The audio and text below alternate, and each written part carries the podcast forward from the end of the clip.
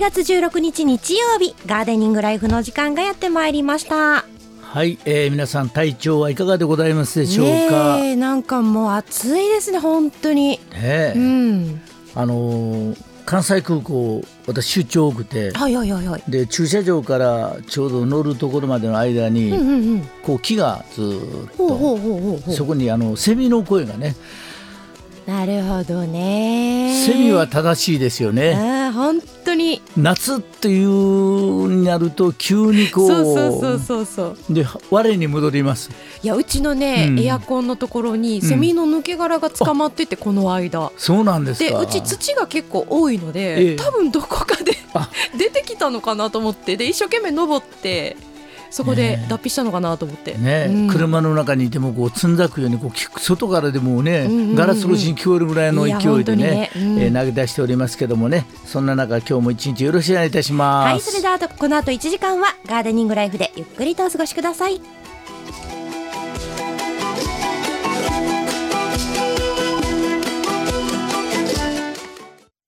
さてそれでは本日も1時間お付き合いよろしくお願いいたしますよろしくお願いいたします。えーそれではですね、えー、古池さんこんにちは。こんにちは。よろしくお願いいたします。近所のおじさんのご挨拶みたいになってますね。こんにちは。ねえ、はいセミのね声がそうですね。ねもう夏ですね。うんもう本当夏感じ。はい、うんねえこのはい。セミが鳴き出したっていうねこのあの、うん。虫の音とかって言いますけど虫の音じゃなくてね虫の音っていうか、はい声うんね、はい。これ日本やっぱり独特ですよね。そうですね。そういう表現するのは。うんはい。特にあのこう窓を開けて季節を感じるような時期から始まりますねこの季節の、ね、音っていうかこう、えーさざ波のように聞こえる風の音とかね、うん、うん風って音聞こえないんですけど聞こえますよね。聞こえます。ねえうん季節の風情ですね。うんうんうんうんそうですか。携帯が鳴りましたね。目ざといですね。本当にあの年取ってくると、うんこう気づきがなくなってくるんであ、なるほどね。アンテナ張ってるんです、ね。で携帯の音をこうねちょっとね上げるんですよあ、いね。や、わかりますよ。私も音上げてますね。うん若干。はいうんで皆さんねちょっとこう寂しさをこう 紛らわすのに誰かとつながってるっていうねあ、常にでも確かにね。藤岡さんそんなんですか？どうですか？いや、寂しいとは思わないですけども。いや、藤岡さんの場合、山に囲われてるんで、幸せだと思いますよ。もう、本当に。ねえそこまでなんかね、まだ年取ってません。そうですか、そうですか。なんかね、最近年を感じますよね。あそううん、うちのゴン太君も調子悪くてですね。あ、ワンちゃんですね。ワンちゃん高岡家のね。そう。ん夏バテですかね。いや、もうね、ちょっと体調は基本的にあんまりよろしくなくて。あ、そうなんですうね。ん点滴に行ったりね。あ大変ですね。それはもう。そうう。んだからまあ、なんか知らないけどね、命あるものは、やっぱり最後はね、どっかで命がね。ね、うんそう終わりはね人間も動物も一緒ですから終わりは必ず来ますからね。植物もね、藤岡さん、僕見てていつも思うんですが、あの、クスノキとかね、はい。えー大きい木1200年とか1500年っていう、ああ、はい。やっぱり偉大さを感じますよねその、まあ、なんか、うん重みと言いますかね。はうい。ん年月にねこううん1200年1500年の木の横に行ってそこにこう涙を流すっていう気持ちが、いやなんかわかりますよね。うんいやどう思ってこの千年を生きてきたのかなとかも思うとね。ねあの植木を大好きな植木をこうこよなく愛する藤岡さんから見たらどんな感じですか？いや、あの、まあ、うん。古木ですね、うん。に出会うと、なんとなくこう、なんていうんですかね、やっぱり生き物ですから、はい。はい。うん。なんかこう、抱きつきてたくなりますね。あーなんかわかわかりますその気持ち。はい。うん。いね若い時なんかその興味はなかったんやなかですよねったですなかったです。やっぱりこう年を感じてくると余計ねその人生を感じると、触れ触れたくなる。んそうですね。ううんまあ、いろいろございます。それではね、はい1時間ね、お付き合いよろしくお願いします。まず1曲目をお送りしたいと思います。はい本日一曲目にお送りしますのは伊勢正三さんで夏この頃。お送りしましたのは伊勢正三さんで夏この頃でした。はい、えー、素敵な歌でございます。うんうん。藤川さんなかなかあれですよね。伊勢正蔵さんの素敵な、えー独特のあのやっぱりこう歌唱力っていうのはね、うんはい。年代には伝わりますよね。そうですね。年代には。さあそれで今日の花言葉をお願いしたいと思います。はい、本日は7月16日でございます。はい今日生まれたあなたはうんストックにあたります。ストックですうんそうなんね。油中のストック。うんそうですね。和歌山でもこれずっとねストック生産されてますね生産してますよね。ねまあ、切り花のね、はいとかは多いですね。うん。はい。まあ首都圏から見るとまあ南房総っていうんですかその千葉の方、はいこはいうたくさんね、えー2月3月と和歌山と同じくあの切り花の出荷ですねこれがピークになっていきますけども、はいはいうんこのもともとこのストックという意味は、はい。えー英語名でその幹とか茎、はいしっかりした茎を持つことっていうことの由来で、そのしっかりした茎を想像してもらうと好きでストックってあるじゃないですか。はいはいはいはいはい。あまあ両手に持つ棒みたいなやつね。そうですそうです、ん。まあこれとなんかイメージがね、うん、確かに確かに。ううん。んということで。藤岡さん、はい。ストックのお花はいかがまあ、でとても香りもいいですしね、はい。切り花であの水揚げがいいもんですから、あの品種もたくさんありましてね、はい。なるほど。ああいうとか、まあ、色ですね、はい。はい、よく使われますよね。うん。はい。今のあのお話あった水揚げがいいっていうことははい。どういうふうなあのーまあ、花が長持ちするいうことですね。なるほど。切り花にしたときに一旦カットしますから、根がなくなりますので、はい。当然ね、うん。はい。うん。そこから直接あの茎のところ、ストックの茎のところですよ、はいはいは、はいい、水があの上に上がってくれるので、うん。はい、この水を上に上げるテクニックっていうかこの切り花を長く持たせるっていう、まあ本当にあのプロの方のテクニックあるんでしょうね。んはい、ありますね。うん。まあ我々放りっぱなしするとやっぱりもうすぐにダメになりますけどね。うんうん。切り口をどうにかしてあげたりはい、長く持たせる手法っていうのはあるんですねちょっとあしたこと。ね、はい。で植物にやりましたら、すぐにこうコーティングといいますかね、うん。あの切ったところにですね、うん。まあ、植物体自体が、あのなんていうんですか、こう膜を作ってしまう植物なんかがあるんですね。なるほど。はい。はい。樹木類は大抵もうすぐになりますね。うん。だからバラなんかはあのカットしたらすぐにそうなりますので、水揚げしにくいんですよね。うん。だからそういう場合は、水の中でカットするんですね。うん。あなるほど、はい。あそうかそうか、はい、これよくさせられました。あそうなんですか、そう水切りして絶対水の中で切ってってよくおばあちゃんには言われました。うん。まあ、生け花をされてる方はもうよく皆さんご存知だと思うんですけどね。はい。まあ本当にあのこう花をこう楽しむのに一つの大きいポイントになりますね、それね。うんそうですね。確かにあの思えば人だってこう切ったところをすぐにこう膜がこう張るっていう自然の現象がありますから、うんうん。うん、そういうことを考えていくと、まあ、長くやるためには、はい。うん、ありがとうございます。さあ、それではですね。はい、花言葉、はい。参りましょう。花言葉は永遠の美しさだそうです。はい。花占いです。今日生まれたあなた、まあ今日生まれた方に限らず、えー悩みというのは人それぞれいろいろあるものなんですが、うん今日生まれた方はその悩み続けた日々から解放されて、えーまるで嘘のように心が晴れた時に 一番素敵な大切な人に出会う、そういうタイプの人だそうです。まあ目の前に現れる大切なものがはっきり見える。そういうタイプの方だそうです、えー痛みを抱え続けているそういう人ではないようです、えー本当に大切にする人に出会うまではまあ長く我慢するじゃないですが旅に出たりとかそういう勇気があればあなたにもっと大切な人が現れるかもしれませんということです。なるほど。うんまるで歌詞のようでしたね、今。悩み？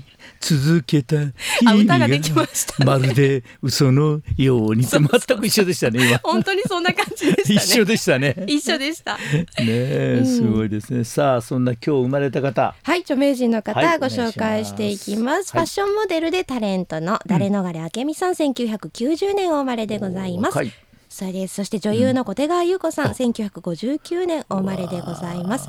ねえ素敵な方ですよね。私大好きです。ねえ、小手川優子さん、憧れの憧れでしたよね、我綺々。麗な方でねはい。そして作詞家の松本隆さんが1949年お生まれでございます。そしてですね、1935年和歌山県と関係ございますよ、うんえー小島敦さん頑固フードサービスというねこれ和歌山ご出身なんですよね、うんうんうん。えーあのーこう鉢巻きした。そうですね。もう頑固といえば、そう。あの同志社大学出られて、うん。で重曹の駅前でお寿司屋さんスタートしした時に重曹なんですね。そうなんですよ。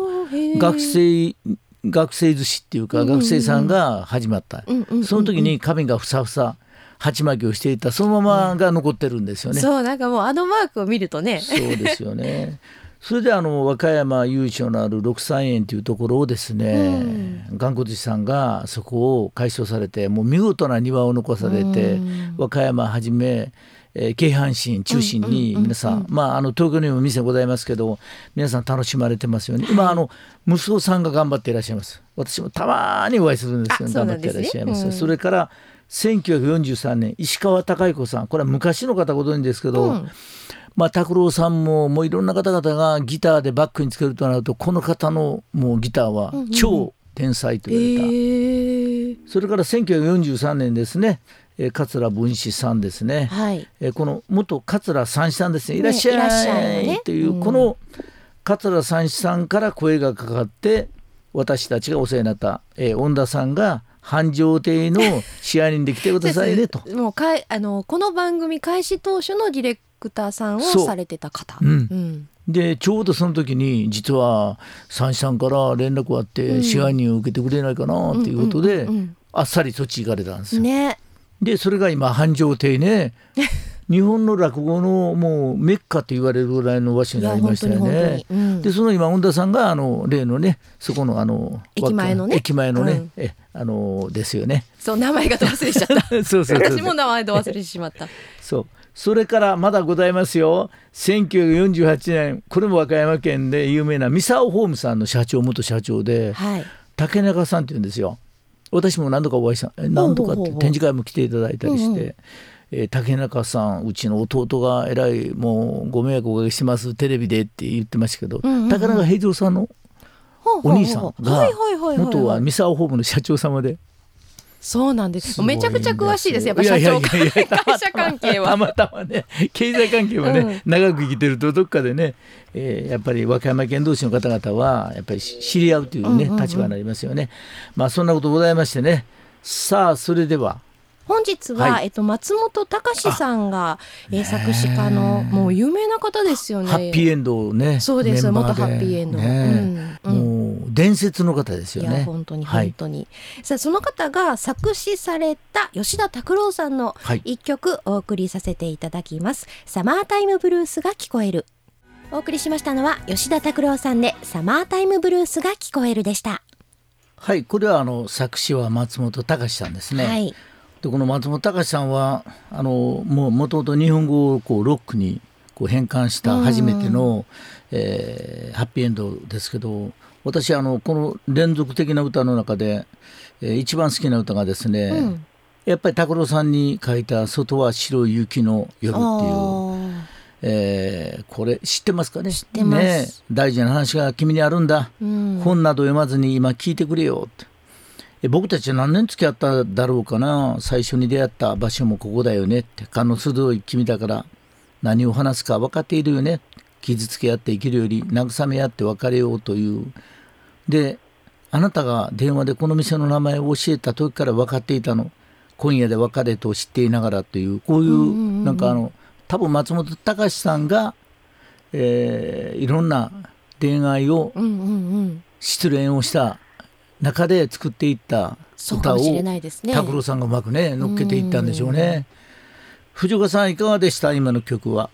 いいいいですね、まあ、リズムももちろん、はい、大好きですし、うんはい、ねうん。なんかこの時期っぽくてすごく良かったですね。そう、ん。ん。なってるね。うん。こう喫茶店でね今なんかシャツの後ろに口紅でってこうなんかなんかそんなようなねとこございますけどこの「外は白い雪の夜は」えー何本タバコを並べたら、えー別れっていうねこれはね素敵なね表現がやっぱ松本隆さんお上手なんですよねすごくね。うん。うん。うんううんんさよならの文字を作るのにタバコを何本並べ並べればいい。せめて最後の一本をあなたの数までいさせてねっていう、うんうんうん。こういう歌詞でもう今いやなんかね、うん。昔ってそういうお別れの歌が多いっていうイメージもあるし、綺麗ですよねなんか詩がねすごく。客さえまばらなテーブルの椅子。昔はあんなににぎわっていたのに、えー、僕たち知らない人から見れば仲のいい恋人みたいじゃないかと、うん、女はいつでも二通りさって男を、えー、縛る強い女と男にすがる弱虫と君は両方だったよねってね、うん、素敵でしょう。素敵ですね、うん藤子さんはこういう どういうどういう質問ですか？えー、いやあんまり指摘センスがあんまりないもんですから。そんなことはない。いや 藤岡さんの人生のねなんか弱さ強さってあるじゃないですか。どんな感じですかこういうものって昭和の。昭和の歌ですよね。昭和のね、うん。はいはい、今よりやっぱ心がありますよね。今はその LINE とか、うん、そういうツールがね普及してしまって、うん、人の出会いと別れってすごく軽くなってしまったような気がしますよね。ね昭和ブームでしょ今、だから皆さん若い人たちもこの昭和のこういう言葉とか考え方とか、まあ言なんかこう時間を中心に動いていたある部分とそう、ね。うんうん、人がね、人としてまたいろんなところで付き合うのも無駄が多くて。そうですね、うん、でもまあそのね時間を正確に紡いでる植物と触れて、はい、少し自分の中の時間をちょっと取り戻すじゃないですけどね。あのあれですよね。やっぱりこういうところで、えー、今こう園芸が少しまたブームになってきておりますけど、あのえっ、ー、と、えー、おメッセージを頂戴しておりますので、はい、はい、お送り、えー、ご紹介させていただきます。はい、ますえー、こちらラジオネーム花大好きさんからいただきました。ありがとうございます。ありがとうございます。毎日暑いですね、ね、今日も楽しいお話を聞きながらペンを取っています。ありがとうございます。ありがとうございます。えー、やっとお花のお仕事が終わり、やれやれという気持ちに今なっています。年々仕事が遅くなってきてしまっています。今一番元気で素敵なのが、えー、100日草。こちらプランターで植えてるそうなんですが、うん、えー、こちらを植えてもうすぐアスターが咲きます。えー、8月には千日草も素敵ですね。えー、うちのブロック塀には爪切り草、ベゴニア、あとは名前を忘れちゃいました。と全部全部綺麗です。えー、名前は悪いのですが、鬼ゆりも今とても綺麗ですね。暑い中、お体に気をつけてねということでいただいております。なるほど、すごいたくさんお花がありますね。たくさんございますね 藤子さん、うん、今の花で印象的なもの何かございますか？やっぱりあの先ほど千日紅なんかもね、はい、よく見かけるんですけども、ね。はい、素敵ですよね、まあ、はい、うん、まあ千日紅千日紅ですよ お線香じゃないですよ。お線香ですよね。あの鬼ゆりってねこうえー、っとゆりか売りですよね。はい、はい。その赤い、赤いっていうんですか？レッドによってなんかこういっぱい出てね。はい。うん。見事ですよね。まあ、ゆりの季節でもありますわね。そうですね。そうですよね。まあそういう中でね、こういうこう季節を本当にまた違った面で楽しむ。まあ、うちの庭先なんかもうジャングルの中からだんだん少しね、うん、夏の弱さと夏の強さがこう言い混じってくるような感じになっておりますけども、さあそれではですね、えー、次の曲をお送りいたしましょうか、はい、はい、続いてお送りしますのはあいみょんで愛の花。お送りしましたのはあいみょんで愛の花でしたはい、えー、これは牧野富太郎さんのね今朝やってるドラマですが「うん、えー、らんまん」でしたっけ、うん、うん。あのちょうどあの子供さんがお腹に身ごもってえー、先週終わりました。あらすじが始まりました。ちょうど終わりました。私は真面目な話があるのよっていう話で、にっと笑って終わったんですよね。そして、えー、っと月、月曜火曜からですよね。多分、月曜かな？あの、週明け宣伝ですか？週明けからね。うん、この牧野富太郎さん、ね、すごいですよね。ずっとずっと深く深く考えると、藤子さん、あの、この、えー、っと牧野富太郎さん。50万点もの標本とかで牧野日本植物図鑑作られたということですよね。はいはい、うん。この間、えー、っとあそこに行ったんです。宮方熊楠館に行って、うん、ちょうど先々週ぐらいかな。でそこで館長さんがご案内いただいて、うんうん、ちょっとあの、えー、っとある方と行ったんで私はまあ横にいたんですが一緒に。はいはいはいはい、で宮方熊楠さんともこうお互いに、えー連絡取り合いしながらやってたというもうそのとその時代の方々みんな絡んでるんですよね。すごいですね。うんねねはい藤岡さん何か？はい。で、はいえー命名植物だけでも、えー、1500種類という、はい。まあ、日本の固有植物は大抵そうですよね。はい日本固有の。はい。うん奥様は比較的早く亡くなられたんですけどあ94歳までねあの生きていかれて本当にあのすごい方ですよね。こう小学校中退で結局理学植物学博士かな？何かあのそういうのを、えー植物、えー理学博士かこの学位も得られてで生まれた日はあの植物学の日になったということらしいですね。植物学私もあの藤岡さんの生まれた日をこの 本当ですね。ねなんか作りたいですねね。ちょっとちっちゃな暖かい植物のね、うんうんうん ちっちゃな。まあでも暖かい日にはなりそうですね。ですよね。ね藤岡さんね、はいうんいいですよね。うんねこのあの。はい。ええねで今ちょうどあの大和草ちょうど大和草って名前つけてちょうどそこでまあ選手終わったんですけど、うんこのや大和草とか、はいはいはい。すごい名前ですよねこれね。大和大和草とか。うん。これ藤岡さんあの大和草っていうのはご存知ですか？いや、大和草というのは存じ上げないんですけどそうなんですか、はい。はい。あのこう水の中に植物食虫植物でこうなんかこう昔あの稲を植えたらなんかこうずーっと田んぼにこはい。うなんか水草のようなもの、はいはい。でなんかそれに近いような形のものですよ。確か。確かですよ。間違ってるかもしれませんけど、確か。ふわふわしてますけどね。そうそうそう、はい。でついでに忘れないうちに、はいはいはい。はい。大先生の恩田さんがお声掛けいただいて、そして、まあえらい戻りましたね。え戻りますよ戻りますよ。聞いてる方々がもしあの一人でも不信感を持たれると、そうですね。えー世界の有吉佐和子さんの記念館を和歌山放送から歩いて5分のところにございますけどそこの館長さんされておりまして、うん。有吉佐和子さん。はい。そして娘様が、えー、玉緒さん今元気にやってらっしゃいますけどもね、えー旦那さんは弁護士様で、うん。その 玉緒さん詳しいんですよ。詳しいんですよね。その玉緒さんがすごくあの和歌山市長のね小花市長さんとともどもみんな力入れられて、えー作られたのがその記念館でございまして、はい。今その記念館で一生懸命ですね恩田さんが、まあ、今本もいろいろ出されたりしながら頑張っていらっしゃいますんでうん。あの恩田さん大応援団長でございますんで。ぜひね足を運んでいただいてね。そうですそうです、う今注目の和歌山で、はい。南方熊口さんもそうですしね。そうそう。もう本当にすごい方たくさん今いらっしゃいますからね和歌山ね。ねえ南方熊口さんって世界一等さんのねところでしたね確かね、うんうんうんうん。和歌山でうねん。うんそれであのあれですよね南方熊口さんのあの藤岡さんともこれよくお話ししますけどはい。あの世界の、えー方もう超有名な南方熊口さんが、えー名前をついたのはあの富士小神社の、えー、クスノキにちなんで南方熊楠というふうにっていう、うん。ですよね藤岡さん。まあ、熊野の熊と。あ、はい。熊野の熊とうんクスと、はい。で世界遺産のえーっとあれですよねこうずーっとね歩くその入り口と出口のところの2つで代表を取って。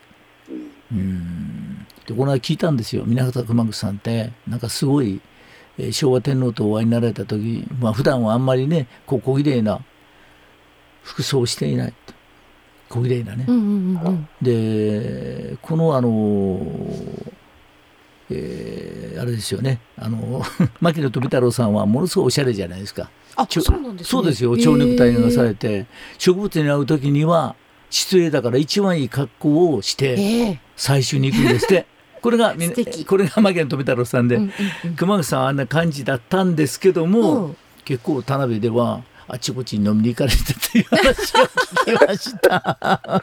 いやでも学者さんってそういう方多いですよね 意外とね。いやいや心配したんですよ、うんうん。そんな一生懸命ねそういうあれ何でしたか研究されてましたよね。はい。うん。でそんな研究だけで人生って大変でしょうねっていう話なんですけど、うんうんうん。やっぱりえー、牧野富太郎さんは奥様が支えね、うんうんうん。やっぱり女性とこう励まされる中にうちもそうですけど、えーやっぱり存在感大きいですよね。支えなんでしょうね。もう圧倒的支えですよね。支えてちょこっと思うけども圧倒的で。そうです。土台に近いですもんねそうもうとね生活のね。恵子ちゃんとこもねそんなんですよねきっとねそんなことないですよ。旦那さん私はもうとやいやい言うタイプなんで。と いうことは支えられてるんですよ。支えになってないですよ。支えになってると思いますよ。ねさあそれではですね、えー次の曲参りましょうか。はい続いてお送りしますのは、サザンオールスターズで真夏の果実。お送りしましたのはサザンオールスターズで真夏の果実でした。はい、えーいいですよね。うん。季節を感じますよね、先ほどの南方熊楠さんの年金っていうねほうほうほう。年金類藤川さん年金類でしたよね確かね。はい、そうです。ね。年金類って言いますうね。ん。あの苔のような感じそうそうそう。に見えるんですけどもね。あの、はい。年金類っていうとあのギャグ言おうと思ったんですけど、いやもう何を言おうとしようか何歳わかりま何すけどね歳からもらえるんかなっていう年金でもございますのえでー このこの間その南南方熊須館へ行って初めて館長さんに教はい。えていただいて、ちょっと真剣見たらびっくりでした。年金がなで魅力あるのかって分かりました。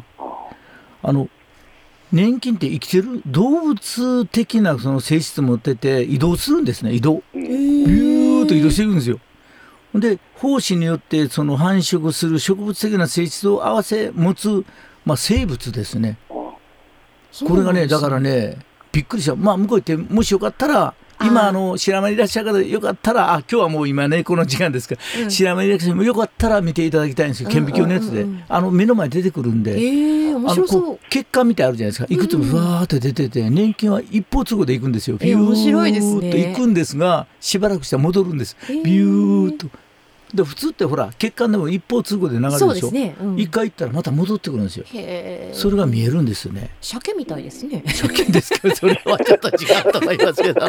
鮭ね。いやなんか戻ってくるっていうから。ねえ鮭いいですよね、うん。もう北海道行って川見たらもう鮭がないすいからませんなんか色気ないことして言っちゃって。なんか高岡社長あのなんでそんな鮭にこだわるんですかって言うけど戻ってくるじゃないですか、うんうんうんうん、ちょっと今話飛んでしまいますけどね、はい。あの川見たら鮭が登ってこないかなと思っていつも気になってしょうがないです、ああ見てるんですか？だってあんな高い鮭がね、うん顔高い鮭が。どう思いますか藤岡さん。お金に換算しますよ この人でもでも藤川さん鮭ってすごいですよね。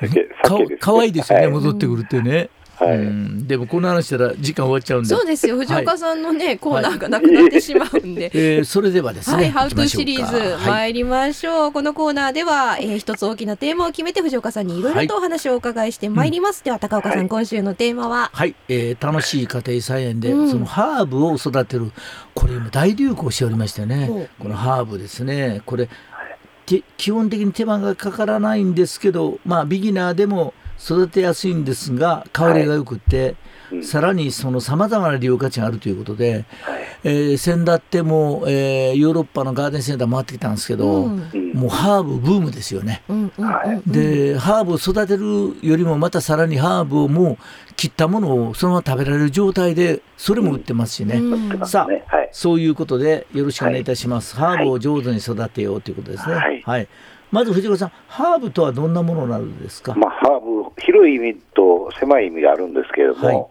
あのハーブ、まあ、薬効効果のものとですね、うん。あと、まあ、まあそれも含んだ形で食用にするものとか、はい、あるいはお茶にするものとかですね、あるいは香りを楽しむものとかですね、うん。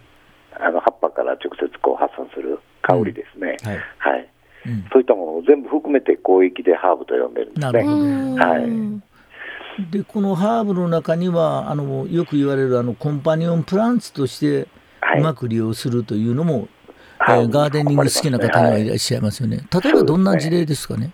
あのまあ、皆さん有名、よくご存知の、例えばマリーゴールドっていうのがありますよね。はい。マリーゴールド自体をハーブという意味合いではなくて、マリーゴールド自体が、あのを植えておくとですね、まあ、いわゆるネキリムシと一般に言われるもはい。のがはい。近寄ってこないんですね。うん。はい、うん。忌避作用って言いますけれども、はい、その虫を殺してしまうんじゃなくて、うん。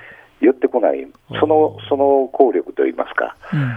特性を生かしてですね、あの、ネキリムシにやられやすい植物の周りに近くにですねマリーゴールドを植えておいたら、そこにあのネキリムシが寄ってこないと、うん。なるほど。はい。うん。いうのそういうのをよくコンパニオンプランツと言いますよね。うん。はい。なるほど。でこのえっ、とハーブを育てるまあ作っていくときに一番こう注意しないといけない、最初は私もやったんですけども、まあハーブの大失敗はもともとハーブは強い雑草のようなものではい。人にとって有益なものをこうハーブ類とまあ呼ぶという。はいで強いということは雑草の中でも強いからもうあのそれが増えてしまうっていうか、はい。えーえーそこの場所を他独り占めてしまいますよね。そうです。ね。他の植物を駆逐してしまうと言いますかね、ね。はい。うん。競争してしまいますんで、はいはい、そうすると、まあ、どういうふうな形で地植えとか鉢植えとか、そうですね、まあ鉢植えがまあ一般、鉢鉢とかプランターですね、はい。いまあ、いわゆるその同じその種類だけをですね、うん。あのまあ、根域、いわゆる土ですね、はい。を別の別にするという、うんうん。はい、環境を作るというのが、まあ、ハーブの育て方としては一般的ですね。ね。はいであとはそのハーブの楽しみ方をちょこっとだけですけどもはい。どんなような楽しみ方がございますか、あ、あのい一般にやっぱり食べる、食べられると言いますか、うん。とか、はい、香辛料的にですね、こう食べるものは皆さんよく作られると思うんですけど、わはい。うん。まあ、そこから入られる方が多いですよね。うん。はい、で、あと、まあ、お茶にするとかですね、はいお茶にすることは一旦乾燥させますのでまあ、そういうことを、まあ、昔からね、日本ではお茶がありますけれども、うん。そ同じやり方ですよね。これあの、はい。い、わゆるドライハーブという、はい。えー刈り取ってハーブの束を日当たりの良いところで乾燥させると。はい、いうことですね。乾燥しますね。はい、はい。そうですね。うん。で保存は、はい、日陰のところに持っていくんですけど。乾燥させるときは、はい、はい。日向のところで乾燥、一気に乾燥させますね。うんはい。それからよく使われるあのフレッシュなハーブティー、はい。これは人気がございますよね。はい。うん。でまあ、日本ではそのハーブティーはやっぱりもともとヨーロッパ言いますか、はい。西洋の方のうん習慣なんですけども、はい。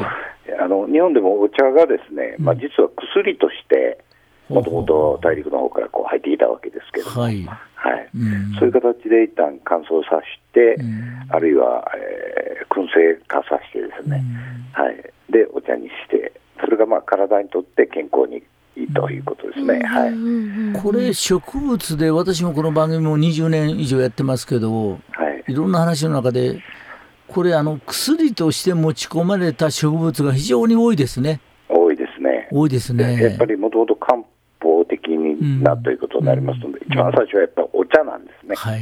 はい。うん。そしてあのまあ人気ハーブっていうまあはい。よかったらそのハーブのね、はい。えー人気のあるものですね。こう順ランクありますけど、はい、そうですね。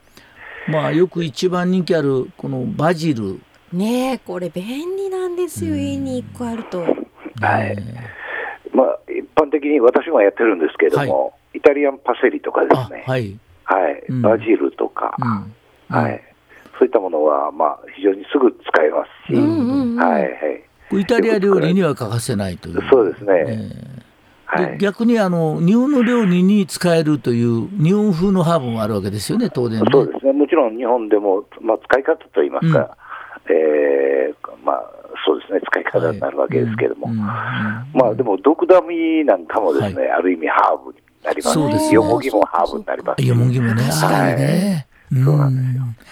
よもぎいいですよね。うん。よもぎ餅。よもぎ餅。そう疲れた時ね、揉んで足に貼って寝たらいいとか言いますしね。はいそうですね、あーすごいですね。中薬とも言いますからね、はい、うんあと、セージですね。肉料理のスパイスとして、これもやっぱり薬効が高いんで、まあ、はい。万能のハーブと言われてますけども、セージ。保存したりとかするときの政治使いますし、ねはい、まあ、あとはローズマリーとかタイム、レモンバーム、ミント、はい、ね、フェンネル、ルッコラとか、ね、クレソン。ねね。しそしそ科のものが多いですよね。そうですね。んですうんはい。やっぱ香りが高いんでしょ香うね。りもそうですし、うん。はい、そういうあの抗菌効果といいますか、うんいうものが高いですのでね、はい、まあ、シソ科のものはあのよく増えますよね。はい、増やしやすいというのもありますね。ねだから結構あのシソ科楽しめるっていうのは、うんこうあの気を使わなくても適当に残しておいてあげたら、うんはいうん。うんえー、といつまでも楽しんでいけるっていうねはい。ありがとうございます。もう時間になりましたんで、はい。えー今のお話をですね参考にしていただいて、ねはい、ハーブ育てていただきたいと思いますね。そうですね、はい。ありがとうございました。ありがとうございます、今日のハウトゥーシリーズ楽しい家庭菜園ハーブを育てるお送りいたしましたはい、えーそれではですねもう時間になっちゃいましたんでねえあの最後の曲をお送りしてね、皆さんとね、えー楽しんでいただいて一時間ありがとうございました。はい、はい。本日最後にお送りしますのは新井由美さんで海を見ていた午後。さてお送りしてまいりましたガーデニングライフそろそろお別れの時間でございます。はい。えー、ですね。何ですか？ですねって。ですね、えー藤岡さんありがとうございました。ありがとうございます。うんあのちょっと今高校野球ね、うんそうなんです、えーやっておりますし。てでまあ、はい。2023年の夏の高校野球和歌山大会のため、うん。このガーデニングライフの放送なんですが、はい。高校中継がある日は午後7時から、えーうん。高校中継が中止の日は午前10時から、えっと11月あごめんなさい7月の11日から28日まではそういう予定でお送りしてまいります。そうなんですよね、藤岡さん高校野球懐かしいし藤岡さん大好きですよね、はい、そうですはい。でもあのーここ最近ですね、野球部員の数が揃わないので連合チームっていうのがねおーそうかそうか。出てきておりまし確かにて確かに。これまた話題なんですよ逆に、うんうんうんうんうん。いや私はすごくいいと思うんですけどね。そうでしょう、ん。まあみんなで力を合わせながらやっとねコロナの影響もね取れてきましたんで、ね。皆さん頑張ってねやってらっしゃいますんで、うんうんまあ阪神はなんとかかんとかね。いやもう山あり谷ありですけどね阪神はね。よくよく d n a 2勝いっぱいで終わってくれたなと思ってもう 感心しておりますけどもね。まあでも今は高校野球ですので、ねえー皆様も暑い中ではございますが、うん熱中症に気をつけて応援のほどよろしくお願いいたします。そうですよね、うん。はい。藤岡さんどうもありがとうございました、ありがとうございました。さて、ガーデニングライフでは皆様からのご意見、ご感想、リクエストなども、えー募集しております。失礼しました。メールアドレスでは、gl アットマーク wbs ドット co ドット jp、えー、郵送では六四零の八五七七和歌山放送ガーデニングライフの係までお送りください。お待ちしてお待ちしておりますます。それではガーデニングライフまた来週お会いしましょう。お相手は？はい、えー、藤岡誠介さんと私高岡信夫と木村恵子でした。皆様本日も良い一日を。また来週